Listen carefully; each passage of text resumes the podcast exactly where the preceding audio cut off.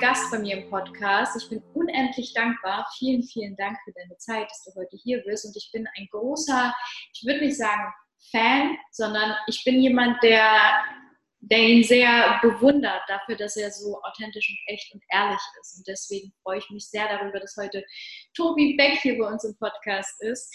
Er ist nämlich jemand, wir begegnen uns häufiger auf Bühnen, auf Veranstaltungen, aber ich durfte ihn auch schon privat in seinem Garten kennenlernen, mit seiner wundervollen mit der Rita. Familie, mit der Rita zusammen. Und Tobi ist nämlich jemand, der, der ist auf der Bühne, so wie ich ihn auch privat wahrnehme. Und deswegen würde ich heute auch ganz gerne mal genau auf diese Fragen eingehen. Inwiefern wir denn schaffen, auf der Bühne dieselbe Persönlichkeit darzustellen wie auch privat. Also herzlich willkommen hier im Podcast, im Naked Podcast. Also let's get naked, Tobi. ja, danke für die Einladung. Ich knöpfe schon mal auf, ne? Ja, ja, aber bis, bis hier, das reicht. das reicht. Die Leute, die, die werden ja mehr auch nicht sehen. Ne? Da ist ja bei dir schon Schluss. Das ist gut. ist, vielleicht, ist vielleicht bei mir auch besser so. Erstmal danke für die Einladung und wir sind uns ja wirklich schon sehr oft begegnet. Und die Rita ähm, redet immer noch von unserem tollen Nachmittags-Couch äh, in den Garten tragen, wo wir dann saßen. Das war richtig schön. also ich muss auch sagen, hey, ähm, und deswegen habe ich das jetzt gerade auch so gesagt, ich finde tatsächlich, dass ihr zwei einfach so unfassbare Herzmenschen seid, ähm, Menschen zu euch einladet, das Herz einfach öffnet, alles bei euch im Garten irgendwie umstellt, ihr habt Essen für uns gekocht, ja, vegane Bällchen, also hör mal, da, da sterben wir heute noch von, das war der absolute Wahnsinn, ey, was ihr da gezaubert habt, also danke einfach. Danke für all das, weil ich weiß ja auch, du bist ein viel gebuchter Mann. Ja? Du bist die ganze Zeit unterwegs, du hast Termine ohne Ende. Und das ist keine Selbstverständlichkeit, dass bei euch so die Tür offen steht und ihr da Leute einfach zu euch ins Wohnzimmer einladet.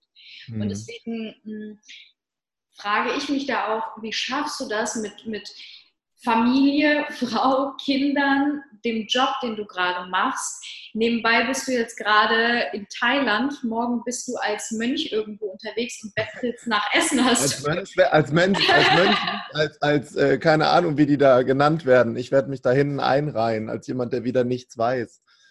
Ähm, ja, wie, wie kriege ich das zusammen? Also erstmal der, der wirkliche Star in unserer Familie ist die Rita. Äh, und meinst du, was bei uns da los war mit den veganen Bällchen? Ich, und äh, Rita kommt ja ursprünglich aus Lettland. Die hat ganz, ganz viel von dieser unglaublichen Wärme, von der du sprichst. Es bringt sie einfach mit, ne? egal wo sie hingeht. Und äh, unser Haus ist, wie du das auch äh, erlebt hast, ist halt immer offen. Das war schon immer so. Und ähm, wir, wir lieben es halt einfach, mit Menschen zusammen zu sein. Und wie ich das hinbekomme, ist, ich muss einfach ganz, äh, jetzt kommt was Eulisches, wirklich meinen Terminkalender sehr, sehr stark planen, weil dieses ähm, Un, also dass irgendwas einfach so in den Kalender fällt, das sind meistens die schönsten Situationen. Das ist dann das, was ich am meisten genieße. Kennst du selber etwas Ungeplantes? Gleichzeitig ähm, sehe ich mich gezwungen teilweise, gerade weil die Kinder jetzt, weil der Emil in der Schule ist, ne, Maya hat Kindergarten. Das ist schon nochmal eine Nummer für eine Familie und da ist Freizeit und, und solche Dinge sind im Kalender wirklich geplant und wir nehmen uns als Familie sehr viele Auszeiten nur um zu sein und ich glaube, das ist das Geheimnis, warum A, Rita und ich so glücklich sind und B, weil wir das, wie wir das mit der Familie hinbekommen. Ne? Wir, wir sind einfach ganz viel zusammen und machen da auch einfach nur Familie, ne? tollen im Bett rum, äh, äh, machen Blödsinn. Wir waren jetzt gerade äh, Krabbenjagen zwei Wochen in, auf Sri Lanka und, und so. Es war großartig und da laden sich all meine Batterien fürs ganze Jahr wieder auf. So schön. Wie oft macht ihr das? Immer, also immer, wenn äh, äh, monatelang, jetzt bevor Emil äh, in, in der Schule war, wirklich Monate im Jahr und jetzt werden wir es machen, vom ersten Ferientag bis zum letzten, sechs Wochen im Sommer, drei Wochen Weihnachten, zwei Wochen Pfingsten, weil wir uns halt auf die Fahne geschrieben haben, Lebensmomente zu sammeln, anstatt mhm. ähm, uns, keine Ahnung, äh, vier Autos vor die Tür zu stellen. Äh, wobei das, also ich möchte das erstmal relativieren. Ich finde es auch toll, sich was zu leisten. Also ich, wir sind jetzt keine Asketen, die nur ja. äh, äh, äh irgendwo sind und, und sitzen, das finde ich großartig. Ich finde beide Welten einfach toll. Nur wenn wir als Familie zusammen sind, geht es uns darum, Lebensmomente zu sammeln. Und das fordere ich auch ein. Das ist, mein Team weiß das. Ähm, das ist auch eine nicht antastbare Kalenderfunktion. Äh, und das heißt auch übersetzt, dass wir oft, sehr oft sogar große Aufträge und viel, viel Geld liegen lassen, um diese Tage mit der Familie zu haben. Weil ich glaube, dass alles in einer Einheit nur funktioniert. Und wenn ich das nicht habe, wenn ich nicht Papa sein kann, dafür habe ich mich ja entschieden, dann kann das andere auch nicht funktionieren. Was bedeutet denn Papa sein für dich? Papa sein bedeutet für mich erstmal, dass ich als Emil geboren wurde, in dem Moment für mich erkannt habe, warum ich überhaupt geboren bin. Das hatte ich vorher gedacht, mal gefunden zu haben. Ähm, aber wenn du Eltern bist, dieser, dieser, dieses, dieses Gesicht, ich kann mich erinnern, als der Kleine da rauskam, den Prozess lassen wir lieber weg. Auch das äh, war äh, äh, eine spannende Erfahrung. Ich war Rettungssanitäter früher bei der eigenen Frau im Ausnahmezustand. Das ist wirklich eine Nummer. Das musst du als Mann auch erstmal ja. wegstecken. Ähm, habe ich auch gedacht, oh, das, das, das äh, stecke ich mal eben so weg. Das hat schon in mir gearbeitet, was die Rita leistet überhaupt. Das ist unfassbar für einen Mann. Also ich, ich ziehe ich zieh jeden Hut, den es gibt, vor ihr. Und als der kleine Mann dann rauskam, der hat sich dann so gestreckt und hat in die Welt geguckt und wir hatten diesen Blickkontakt und ich kriege immer noch Gänsehaut an diesem Moment, weil ich, in diesem voll Gänsehaut. Das, das, das, das, war einfach eine, eine, oh. eine, eine unglaubliche Aufgabe und zwar auch bei vielen Dingen im Leben nicht mehr weggucken zu können. Ab jetzt mache ich das nicht mehr für mich oder aus Spaß oder aus Selbstverwirklichung, sondern ich habe jetzt Verantwortung für einen Menschen, der wahrscheinlich, ähm, keine Ahnung, ein halbes Jahrhundert auf diesem Planeten länger lebt irgendwann als ich. Und da kann ich, da kann ich nicht einfach so irgendwas tun, sondern ich muss mir bei vielen Dingen Gedanken machen. Und das ist eine unfassbar schöne Aufgabe. Ja. Danke, dass du das geteilt hast. Und dann kam ja noch Maya, kann ich auch noch was zu sagen. Und da habe ich wahnsinnige Angst vor gehabt. Ähm, äh, und weil ich dachte, das ist auch verrückt, habe ich auch noch nie so geteilt, ich dachte, ich habe nicht genug Liebe da drin, weil ich liebe diesen kleinen Kerl so sehr. Und dann habe ich, dann, dann ist Rita wieder schwanger geworden und dann habe ich so gedacht, oh Gott, wenn die jetzt geboren wird, was, was ist, wenn ich, wenn, wenn ich die nicht so lieben kann wie den Emil oder wie, wie teile ich das? Und dann kommen wir zu dem Ursprung der Persönlichkeitsentwicklung oder all das, was wir sind. Wir sind halt in völliger Fülle und es ist immer alles in Massen genug da. Und als die Kleine da rausgekommen ist, war einfach noch mehr Liebe da. Und ähm, ja, und weil das so ist und weil die Natur so clever ist, funktioniert das auch bei der Familie Beck. Das ist so wundervoll, weil das, was du jetzt gerade sagst, ist, es potenziert sich. Also es ist quasi nicht etwas, was du weggibst, sondern du gibst etwas raus, was dann mhm. noch mehr wieder zurückkommt. Das heißt, es ist die mhm. ganze Zeit das hier. Und es ist nicht irgendwie, der ist besser als der. Das heißt, es gibt gar keinen Vergleich, auch zwischen Kindern, zwischen Partnern, zwischen mhm. Menschen, sondern an sich geht es einfach nur darum, mhm. dass wir uns erkennen, dass wir sehen, wow, ja. ich sehe dich, ich sehe dich als dieses wundervolle Wesen, was du bist. Unabhängig von dem, was du halt, ne? Ja, gerade von, von, von, von, morgens bis abends. Die sagen Dinge, die sagen Dinge, wo du gesagt hast, das haben die bestimmt nicht mitbekommen, schmieren die dir vier Monate später aufs Brot und du denkst so, oh nee. Ich liebe nee. Kinder. Ich liebe Ja, ich auch. Bist du, bist du dadurch mehr Kind geworden wieder?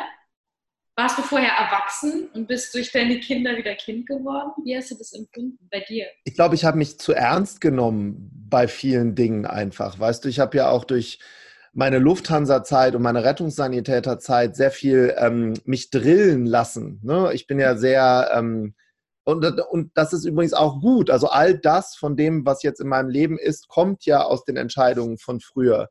Nur ein, ja. ein, ein Kind kannst du nicht in so einen durchstrukturierten Tagesablauf mitnehmen, der, der, die zerschießen die halt, zerschießen die halt einfach alles. Ja. Äh, und, zwar, und zwar mit Recht. Ne? Und die, ähm, ich, ich habe gelernt, mich nicht so ernst zu nehmen, also noch weniger ernst.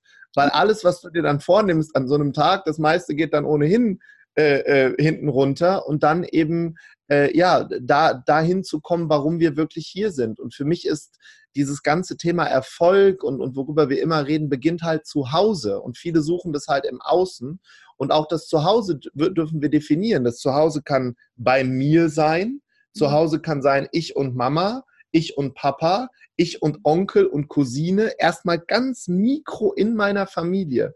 Weil wenn da wenn da Zwist ist und Streitigkeit und ich rede immer negativ über Tante Hildegard, dann kommt das automatisch auf mich zurück. Und Alisa, ich war früher jemand, ich habe meinen Staubsauger und meinen Rasenmäher Namen gegeben von Menschen, die mich verletzt haben. ja, wirklich. Ja, weil, weil ich habe ich hab da quasi Wut oder, oder Hass oder Enttäuschung draufgelegt und, und ich fand das lustig, bis die Kinder geboren wurden. Nur dann kam ich irgendwann an den Punkt, ja, was ist jetzt, wenn ich den, diesen Rasenmäher weiter so nenne. Und dann fragt der dich irgendwann, warum heißt der so? Und dann habe ich mit Rita so eine Zeremonie gemacht, wir haben den umbenannt. haben so Gänseblümchen draufgelegt und haben, haben quasi diesen, diesen Ärger auf diesen Menschen, den ich mal hatte in meiner äh, verwirrten Zeit, einfach dann eben losgelassen. Und das, das war ein wow. Familienmitglied und, und da einfach äh, da loszulassen. Ja, und oh. das macht halt sehr frei, weil ich will da halt das nicht für meine Kinder mitgeben. Geile Story. Es gibt ja auch ein geiles Buch von, ähm, von Gandhi, beziehungsweise von dem Cousin, glaube ich, von Gandhi. Der hat geschrieben, Wut ist ein Geschenk. Mhm. Und er hat genau das gesagt. Quasi, wenn wir die Dinge loslassen, die uns so sehr daran haften, weil wir denken, Wut ist etwas, ich bin Wut. Ich bin dann das. Das hm. heißt, in dem Moment, wo du den Rasenmäher bedient hast, warst du das. Das heißt, du hast hier eine Energie von diesem Rasenmäher, von diesem Menschen auf dich projiziert. Vor allem der, Innen, der Innenstaubsauger, der fehlt, das ist so also ein Roboter, weißt du? Und jeden Tag kam das dann, ja. Aber der, der macht ja sauber. Wie spannend ist auch das wieder. Ja, der macht sauber, aber ich habe halt eine Zeit lang gesagt, der muss halt jetzt Staub fressen und das ist halt die falsche Energie. Richtig, aber du kannst auch sagen, hey, äh, sagen, du, du machst jetzt sauber. Das heißt, du bist dafür ja. da, um vielleicht in meinem inneren Zuhause gerade aufzuräumen. Danke dafür, dass du da bist.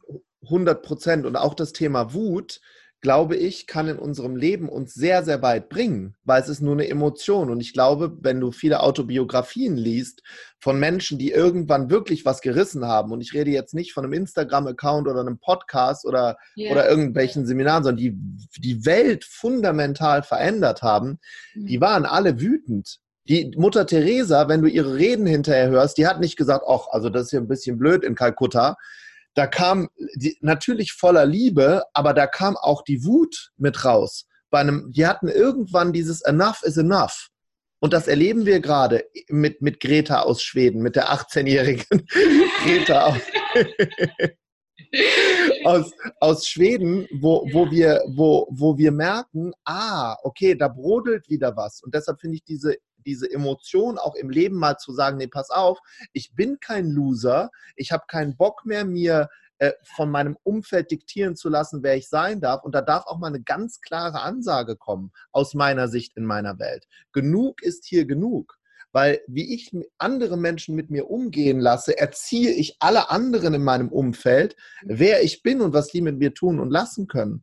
Und da dürfen einige, die hier zuhören, einen Riegel vorschieben. Du bist kein Spielball von anderen definitiv. Und vor allen Dingen, ich finde es so spannend, weil auf der Welt wird so viel geredet und ein Freund von mir, der macht gerade einen Film ähm, mhm. über das Thema Klimawandel, hat unter mhm. anderem Greta und Arnold Schwarzenegger bei sich in dieser Doku mit drin. Er war in Bangladesch, direkt vor Ort, hat die Menschen dort gefilmt. Ähm, heute, glaube ich, wird sogar die Doku fertig. Und mhm. die waren bei der Klimakonferenz in Österreich. Und dann rief er mich an und sagte, hör mal, Lisa, ich bin echt schockiert, weil die Menschen, die hier sind, reden die ganze Zeit über das Thema Klimawandel, darüber, was in der Welt los ist, dass die Erde sich erwärmt und, und, und. Die predigen so unfassbar viel und dann mhm. gehen sie zum Buffet und laden sich ordentlich mal die Schweinshaxe auf ihren Teller. Weißt du, mhm. wo ich mir denke, hey, ihr predigt hier so viel und letztendlich sich wirklich in der Tiefe damit zu beschäftigen, was man machen kann, das tut keiner. Und das finde ich halt einfach traurig und ich denke mir, wie kannst du in den Spiegel schauen, weißt du, und, und das mit dir vereinbaren? Weil ich kann nicht eine Sache machen, die ich gut mache und auf der anderen Seite irgendwo der Welt schaden. Das heißt, mhm. entweder oder. Entweder ich bin ja. authentisch und fahre halt wirklich einen Weg und gehe dafür ja. los und stehe dafür ein und habe da ja. mein, mein, mein Wertekonzept, was ich zusammenhalte. Oder ich splitte das alles auf, ein bisschen, bin ein bisschen hier, ein bisschen da, aber das funktioniert nicht. Das hilft niemandem weiter. Ja, ich glaube, wichtig ist, dass wir lernen dürfen, dass wir uns nicht freikaufen können von etwas, sondern es kann halt nur funktionieren, wenn es von innen kommt. Gleichzeitig müssen wir uns natürlich immer die Frage stellen, ähm, inwieweit äh, kann ich das in meinem Leben machen? Ich gebe dir mal ein praktisches Beispiel. Ähm, bei uns in der Firma, wir haben, soweit es, soweit es möglich ist, bis auf das Einpacken der Bücher, weil das kommt nicht von mir, sondern vom Verlag, da kann ich nichts machen, haben wir alles ökologisch und plastikfrei umgestellt. Sogar jetzt, Gott sei Dank, haben wir auf die, wir, wir haben seit Ewigkeiten suchen wir für eine, nach einer Alternative für so Kunststoffplatten oder Silikonplatten. Das haben wir all, das kostet unfassbar viel Geld, alleine das, das so zu machen. Aber mir ist es wichtig, weil äh, auch als Firma nachhaltig zu arbeiten. Gleichzeitig muss ich mir natürlich die Frage gefallen lassen, Tobi, wie kannst du nach Thailand fliegen? Das ist eine scheiß CO2-Emission. Das ist ein scheiß Fußabdruck. Ein anderer Teil von mir sagt, ähm, ich, ein, mhm. eine Stimme in mir sagt, ich muss in dieses Schweigekloster gehen. Und das ist schon so eine Zerrissenheit. Deshalb bin ich der, der Meinung, ähm, es ist wichtig, etwas zu tun und sich langsam in eine Richtung zu entwickeln. Dieses, mhm. diese schnellen, radikalen Dinge im Leben haben wie bei einer Diät ganz oft einen riesigen Jojo-Effekt.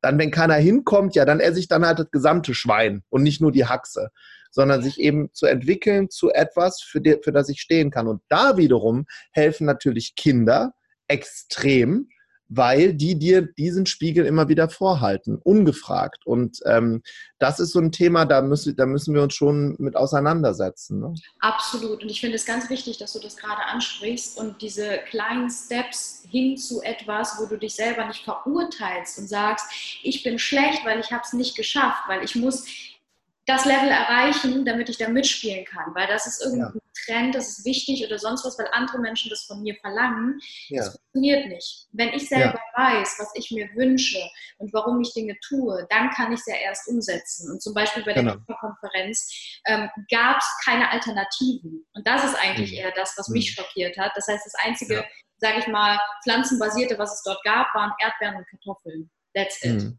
Und ich meine, Gut. eine Greta. Kann man auch essen, ne? kann man auch essen, richtig. Eine Greta hat dann auf ihrem Teller Erdbeeren und Kartoffeln gehabt, mhm. weißt du? Und letztendlich die anderen Menschen, die dann halt noch nicht so, sage ich mal, wissen, radikal, das sind meine Werte und ich gehe dafür los, die entscheiden sich für, eine, für, für die Alternative, die jetzt gerade einfacher mhm. ist ne, mhm. und die mich befriedigt. Und eben ja in diesen Punkten zu gucken, okay, tue ich das, um mich zu befriedigen, um Bedürfnisse zu befriedigen oder im ersten Moment, um etwas rauszugeben und zu bewirken. Das heißt, ja.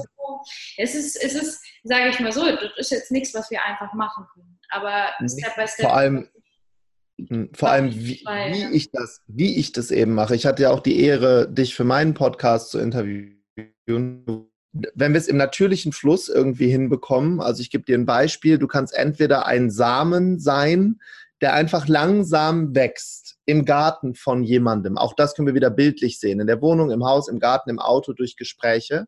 Der, der wächst und irgendwann Früchte zeigt, der vielleicht auch anders aussieht als die anderen Bäume um dich herum. Oder du bist halt der Baum, der fällt und was ich damit meine, das ist disruptiv. Das heißt, wenn du eine riesige Masse Baum irgendwo mit hinbringst auf eine Grillparty und auf den Grill dich schmeißt und sagst, hier ist alles falsch, ich bin Veganer, oder du hast hier Plastik in der Küche, Baum, zack, das ist disruptiv. So funktionieren Menschen nicht. Wenn du aber der leise bist, der Samen ist ganz leise, der wächst einfach weiter und irgendwann äh, ziehst du Sog auf dich anstatt Druck. Das ist das, was viel besser funktioniert. Und ich habe da früher unfassbar viele Fehler gemacht, Freunde verloren, weil ich die mit auf diese Persönlichkeitsentwicklungsschiene bringen wollte. Ich war das 18, mit 18 Jahren das erste Mal bei Tony Robbins. Danach habe ich gedacht, ich hätte die Welt verstanden. Alle anderen sind falsch, ich bin richtig. Ja. Oh, was, was ein, ein Idioten, Tobi. Wir, wir Menschen sind in unserem eigenen Tempo unterwegs, in unserem, eigen, in unserem eigenen Lebensbus. Und ich habe jetzt nach 25 Jahren einen meiner damals besten Freunde bei mir auf dem Seminar sitzen gehabt, der sagt, Tobi, ich bin ehrlich, jetzt bin ich soweit. Ich war damals nicht so weit. Nur ich habe dann irgendwann das gelernt und die nicht mehr missionieren wollen, sondern mhm. einfach im, freundlich im Kontakt sein. Und irgendwann, leider, ist es bei den meisten, wollen die den Lebensstil haben, sprich die Frucht des Baumes, ja. aber den Wachstumsprozess müssen sie jetzt selber machen. Und das ist äh, nicht, das kann man, da gibt es keine Überholspur für, da gibt es gar nichts, das ist einfach Zeit.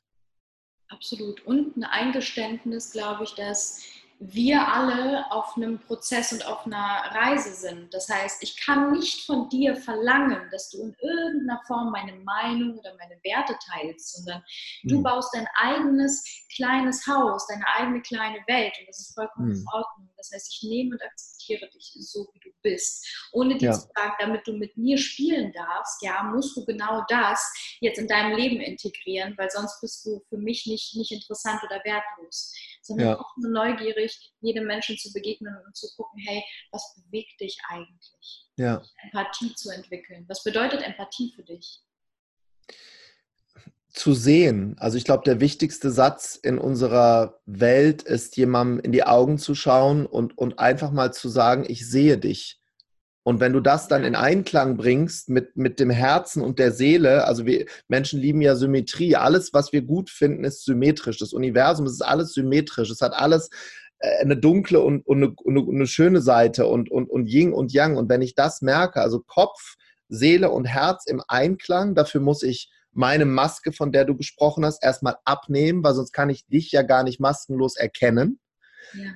Und dann, wenn es jemandem schlecht geht, weil da, das ist eigentlich so ein Moment, wo wir hingucken müssen und nicht sagen, wollen wir saufen gehen, willst ein Sandwich? Das hilft ja dem in dem Moment nicht, ja. so, sondern sehen. Und da brauche ich auch nicht zu reden, sondern da geht es um das Sein, das Pendel auszuschwenken, zu der Person. Und das funktioniert mit diesem Satz, ich sehe dich, weil ich weiß, wie Persönlichkeitsentwicklung sich anfühlt. Das ist für viele, die das jetzt hier hören, währenddessen du gerade auf Mallorca sitzt und ich in Thailand, gehen hier einige gerade durch die Lebenshölle. Die haben richtige Probleme im Leben. Und da muss ich ich muss, ich darf mich einem Menschen zuwenden und einfach nur sagen, ich sehe dich. Du brauchst auch nicht sowas sagen wie, lass, lass mich dir helfen oder ich bin für dich da, weil das stimmt alles gar nicht. Du kannst gar nicht für denjenigen da sein. Das funktioniert ja. nicht, weil derjenige schreibt gerade mit einem Bleistift sein Lebensbuch. Und du kannst auch nicht das Radiergummi sein an demselben Stift und ihm die Schmerzen nehmen oder ihr. Das funktioniert nicht. Aber was funktioniert, ist denjenigen zu sehen, da zu sein und Mut zu machen, dass er oder sie in der Hölle kein Holiday Inn bauen braucht und sich nicht an die Bar stellt und sich suhlt da drin, weil ich kenne Menschen, die machen das dann 40 Jahre. Ne? Ich auch. In meinem Modell der Bewohner, der sich darüber dann definiert, sondern sich selbst zurückzunehmen, nicht zu bewerten, mhm. den Schmerz auch anzunehmen, selbst wenn es nicht unserer ist, oder wegen so einem Killefit machst du hier so einen Aufstand. Ja. Für die Person ist das in dem Moment so. Und dieser Satz, ich sehe dich, ist toröffnend, lebensverändernd. Absolut. Und weißt du was, du hast mich in dem Podcast eben gefragt bei dir, was war der wichtigste Satz, den du je gehört hast? Und da habe ich gesagt, ich liebe dich. Und hm. ich sage zu Menschen, wenn ich sie tief liebe, ich sehe hm. dich. Das heißt, mhm. eigentlich ist für mich diese Form von Liebe tatsächlich dieses, ich sehe dich, ich nehme dich wahr in deiner mhm. Fülle, in dem, was dich ausmacht, was du bist. Mhm. Bei Avatar, das ist so ein wunderschöner Satz, so ein wunderschöner Moment, zu sagen, hey, es ist mehr und es ist die ganze Zeit da, wenn wir sehen, wenn wir diese Augen aufmachen, dann ist alles da und wir sind hm. geflutet davon. Hm. Danke, dass du das geteilt hast. Ja da, da muss ich natürlich in meiner Entwicklung ein Stück weitergekommen sein, weil ich gebe dir ein Beispiel, ich hatte so, eine, so ein Erlebnis mit, mit Les Brown, das ist ja so in, in meiner Szene der, der Superstar. Also wenn du jetzt Model ja. bist, ist es vielleicht, keine Ahnung, Heidi Klum oder, oder gibt es wahrscheinlich jetzt auch neue, ich, ich gucke ja seit Ewigkeiten kein Fernsehen mehr, aber der, der, er war für mich halt ähm, eine Galionsfigur, also viel mehr als ein Star, sondern das, als, der, als ich den gesehen habe, das war so, ich habe mir jahrelang die Bücher durchgelesen, alle Hörbücher, alle DVDs, CDs, es war so. Ja, äh, ja so, so, so meine, meine, meine Spucke ging weg und ich habe diese Veranstaltung dann moderiert wo ich durfte ihn halt anmoderieren. Ich stand da wie ein, wie ein achtjähriger Junge. Ich habe den halt einfach nur angeguckt und dann bin ich zu ihm hin und ich werde das einfach nie vergessen und habe dann einfach, äh, ich habe ihn die ganze Zeit gefragt, weil ich habe in irgendeinem Interview gehört, dass er Tee mag. habe ich ihn, glaube ich, sechsmal gefragt, ohne mich vorzustellen, do you like tea? Und er guckt mich immer so an und, und lächelt einfach nur. Und dann, und dann weil kennst du die Situation, wenn wir, wir können dann auch kein Englisch mehr, wenn wir aufgeregt sind, ne? Und ich dann so, uh, you want Kräutertee, uh, Pepperminze Tea, uh, what tea? dann hat er mich irgendwann angeguckt und hat gesagt, what's wrong with you? Und ich so, you're Les Brown. Und, und dann, dann kam halt diese Größe dieses Mannes, die man auch nicht lernen oder spielen kann, sondern das sind, der, der, der ist ja über 70, das ist Lebenserfahrung, der muss niemandem was beweisen und der legt seine, seine Hände auf meine Schultern und sagt zu mir, du bist auch Trainer oder sowas. Ne? Ich so, ja, how do you know that? Und er so, um, come with me. Und dann hat er mich mit in seine Garderobe genommen und eine Stunde mir Tipps gegeben. Der Mann hat nichts von mir, der kennt mich nicht, der, der, und das ist halt Größe zu sehen. Und, und das habe ich mir von ihm halt auch ein bisschen so abgeguckt, weißt du nicht. Ähm, und das ist manchmal schwierig bei den Tausenden von Menschen, äh, Tausende, Zehntausende, Hunderttausende in, im Jahr, ähm, hinzugucken. Und gleichzeitig ist es die Aufgabe. Und wie machst du das? Wie, wenn du auf eine Bühne gehst, hast du auf dieser Bühne eine andere Persönlichkeit, als wenn du hinter der Bühne mit jemandem in dieser Garderobe sitzt und dem etwas von dir preisgibst? Wie machst du das, den Switch? Ich glaube, das kannst du viel besser beurteilen als ich selber. Der Switch ist, ähm, ist, also es gibt zwei Tobis auf der Bühne, die nicht immer gleich sind. Das eine es gibt Momente auf der Bühne, da muss ich gar nichts tun, sondern irgendetwas fließt einfach durch mich durch und ich kann dann eben einfach, ähm, keine Ahnung, wie soll ich es formulieren, weil es dafür keine Worte gibt, ist es schwer in Worte zu fassen. Ich, ich bin dann einfach in diesem Moment und diene der, der, der Gruppe oder der Menschen, die da sind. Und ich habe oft den Eindruck, ich rede da gar nicht selber, sondern halt irgendetwas redet. Also den gibt's. Es gibt aber auch einen Tobi, der müde ist, der Kopfschmerzen hat, der seine Zahnbürste verloren hat, wo der Koffer nicht mitgeliefert wurde, äh, der zu spät dran ist, wo, wo, wo, wo 700 Sachen passieren. Und in dem Moment ähm, kommt mir meine Lufthansa-Zeit so zugute, die ich vorhin schon mal gesagt habe, wo ich gelernt habe, mich selbst in meinen Bedürfnissen zurückzunehmen und entschuldigt das Wort fucking zu performen. Weil das ist da mein Job ich bin dort gebucht, ich bin dort, ich bin dort eingeladen, da gibt es eine gewisse Erwartungshaltung. Und es ist dann meine Aufgabe, das auch zu erfüllen. Da kann ich nicht sagen, auch, auch mir ist es gerade nicht so, jetzt ich habe noch gar nicht meinen Zungenschaber benutzt, ich habe jetzt noch gar nicht meditiert oder an einem JSL-Körnchen gelutscht. Das interessiert in dem Moment niemanden. Und es gibt Jobs, da kannst du dir das halt nicht leisten. Ähm, vor zwei Jahren mit einem Krampf in die Klinik gerannt, die hat die Augen nach hinten gedreht, die war blau und da, sind, da war eine Ärztin, die war am Ende einer 24-Stunden-Schicht und hat auf ihre Ablöse gewartet. Und so eine Nummer dauert dann zweieinhalb Stunden mit einem kleinen Kind. Die hat nicht rumgememmt, die hat, die hat einfach nur performt. Und das sind diese beiden Welten, in denen ich mich ehrlich, wir ziehen uns ja hier aus, heißt ja naked, oft befinde. Und das ist anstrengend. Ich wünschte mir, ich könnte immer nur da sein. Es fließt und ich bin ein, ein, ein, ein Lichtwesen aber es ist halt nun mal nicht immer so. Ich bin auch mal ein Arschloch. Und je nachdem, wer vor mir steht, kann ich der netteste Mensch sein oder auch mal nicht. Das kommt A auf das Gegenüber an, aber auch auf mich. Und ich glaube, diese Menschlichkeit dürfen wir uns auch bewahren, weil ich bin keine Maschine. Oh, wow. Danke. Und das ist so wunderschön, weil auf der Bühne letztens, äh, ich weiß nicht, Entrepreneur University war es, da war eh Sophia the Robot Mhm. Ne, die, die äh, wurde dort auch interviewt, ein Roboter und in der Zukunft. Und ich habe mir so viele Gedanken darüber gemacht, was ist das, was eigentlich bleibt, wenn, wenn alles übernommen wird von Maschinen? Was, mhm. Das Einzige, was wir haben, ist eben diese mhm. Menschlichkeit. Das ist auch mhm. diese Empathie uns selber gegenüber. Gerade in so Momenten zu sagen, hey, mir geht es gerade echt scheiße und ich bin schwach, ich bin, ich fühle mich nicht gut. Was brauche ich gerade? Und mit sich selber halt einfach sich in den Arm zu nehmen und zu sagen, hey, ich darf das sein. Ich darf schwach sein. Ich muss genau. und, von mir erwarten. Genau. Und gleichzeitig zu realisieren, dass es einen, ich nenne es immer den Lebensfallschirm gibt, etwas, was größer ist, als ich selber bin. Also ich, ich, ich benutze oft diesen Begriff der Besessenheit. Also ich glaube, dass ich im Mittelalter für das, was ich tue, verbrannt worden wäre. Weil ich bin da oft sehr laut, ja. ich bin plakativ, ich bin, ja. ich bin, das weiß ich alles, weil ich damit aufrütteln möchte und, und, und, und Menschen in ihre Kraft führen möchte, dass sie sagen können, das ist in meinem Leben okay, aber das kann ich nicht akzeptieren, das ist nicht okay und das ist auch bei jedem etwas anderes.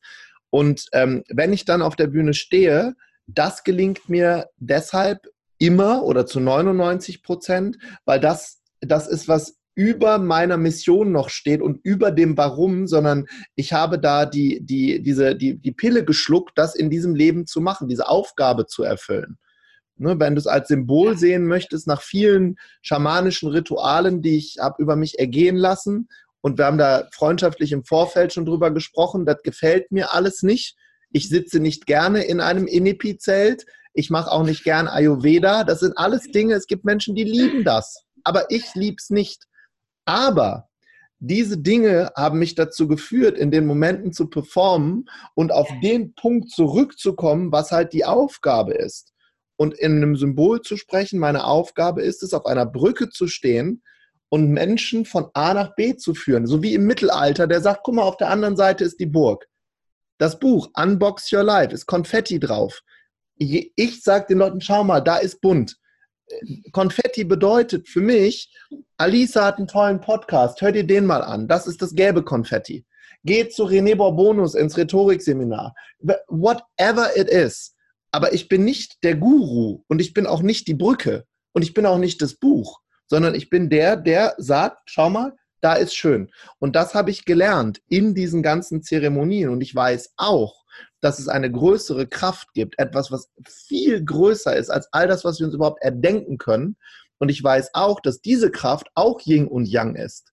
Die macht alles für uns, wenn wir im Strom sind, wenn es sich richtig und leicht anfühlt. Und die haut dir die Beine weg, wenn du arrogant wirst, wenn du Starallüren kriegst, wenn du whatever, so schnell kannst du gar nicht gucken. Und deshalb sitze ich ganz demütig auf dem Stühlchen auf der Brücke und sage, schau mal hier, welches Konfetti hätten Sie denn gerne? Und da hilft mir immer noch die Lufthansa und das Dienen und der Rettungsdienst sehr, sehr stark, weil es da auch keinen interessiert, dass du jetzt Hunger hast. Total. Und glaubst du, dass es einen Unterschied gibt zwischen Männern und Frauen? Zwischen ich gehe jetzt als Frau auf die Bühne und teile etwas und zwischen dir als Mann. Warum mhm. sind so wenig Frauen auf der Bühne? Wir haben uns vorhin auch schon kurz darüber hm. unterhalten. Mhm. Deine Meinung? Meine Meinung ist, dass Frauen viel, viel mehr oder viel häufiger Angst davor haben, bewertet zu werden. Männer haben das übrigens auch. Wir haben nur eine andere Art, damit umzugehen. Mein Lieblingsbeispiel dazu ist immer, dass ich eine, äh, eine sehr, sehr gute Freundin habe, die mal bei mir auf der Bühne stand, zehn Minuten bei der Masterclass of Personality. Und da haben wir ein Bewertungstool ausprobiert, was ich, ich habe ja auch schon sechs Firmen gegen die Wand gefahren. Ich habe ja irgendwann gedacht, ich will irgendwann große Bewertungsportale bauen. Und da haben wir das ausprobiert. Hieß Speed Buzzer. Ich fand's mega, außer mir fand es niemand mega. ich kenne das. Ja, ach Gott, es gab so viele Sachen, die ich mega fand.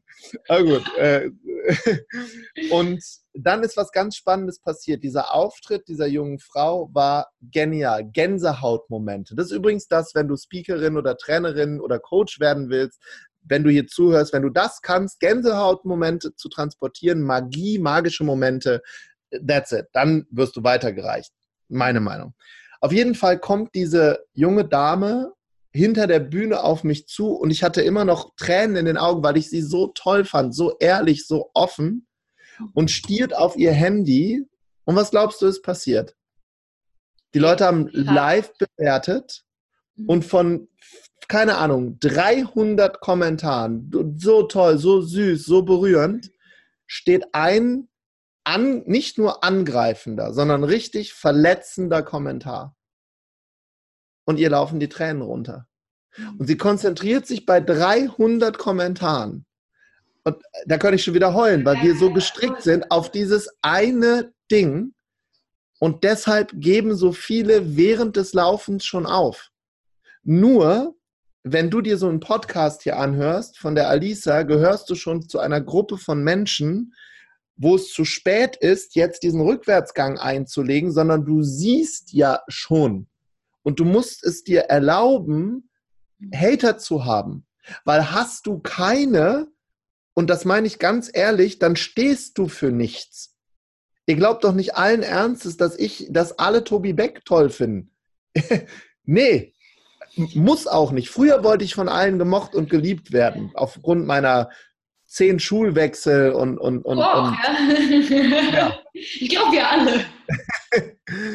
und ich habe immer nie reingepasst. Ich konnte nichts gut. Ich konnte, wenn alle gut Sport kann, konnten, ich konnte nicht gut plastisch, ich kann nicht plastisch sehen. Ich kann also nicht sehen, ob ein Ball vor oder hinter ein Netz fällt. Beim Weitsprung, ich kann die Linie nicht richtig sehen.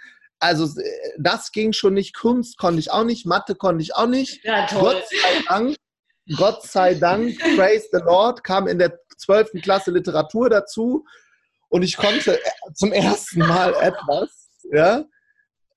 Aber was ich dir sagen möchte, ist, wenn du, wenn du diese Hater-Kommentare liest, ähm, die Biene Maya und Pumukel haben auch Hater.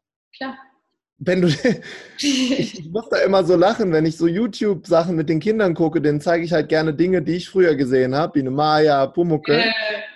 Und Kinder wollen ja auch immer denselben Clip sehen. Ne? Die wollen, also die gucken dann 400 Mal Pumuckel auf dem Bauernhof, obwohl es 7000 Folgen gibt. Die wollen immer dasselbe sehen. Da kann ich das Huhn rückwärts mitsprechen in drei Sprachen. Und irgendwann habe ich dann gesehen, dass dieser Film, keine Ahnung, 9874 Mal den Daumen hoch hat und 436 Mal den Daumen runter.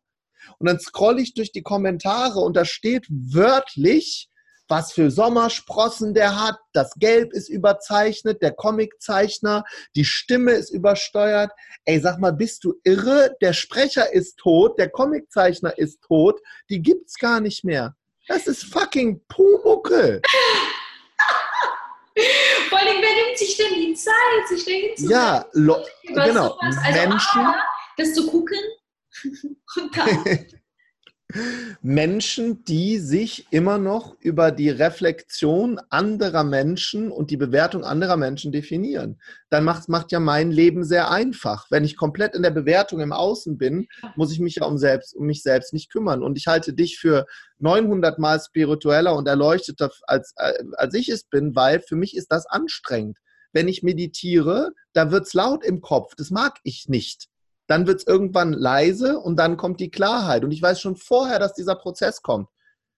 Du hast vorhin gesagt, ich gehe morgen in dieses Schweigekloster.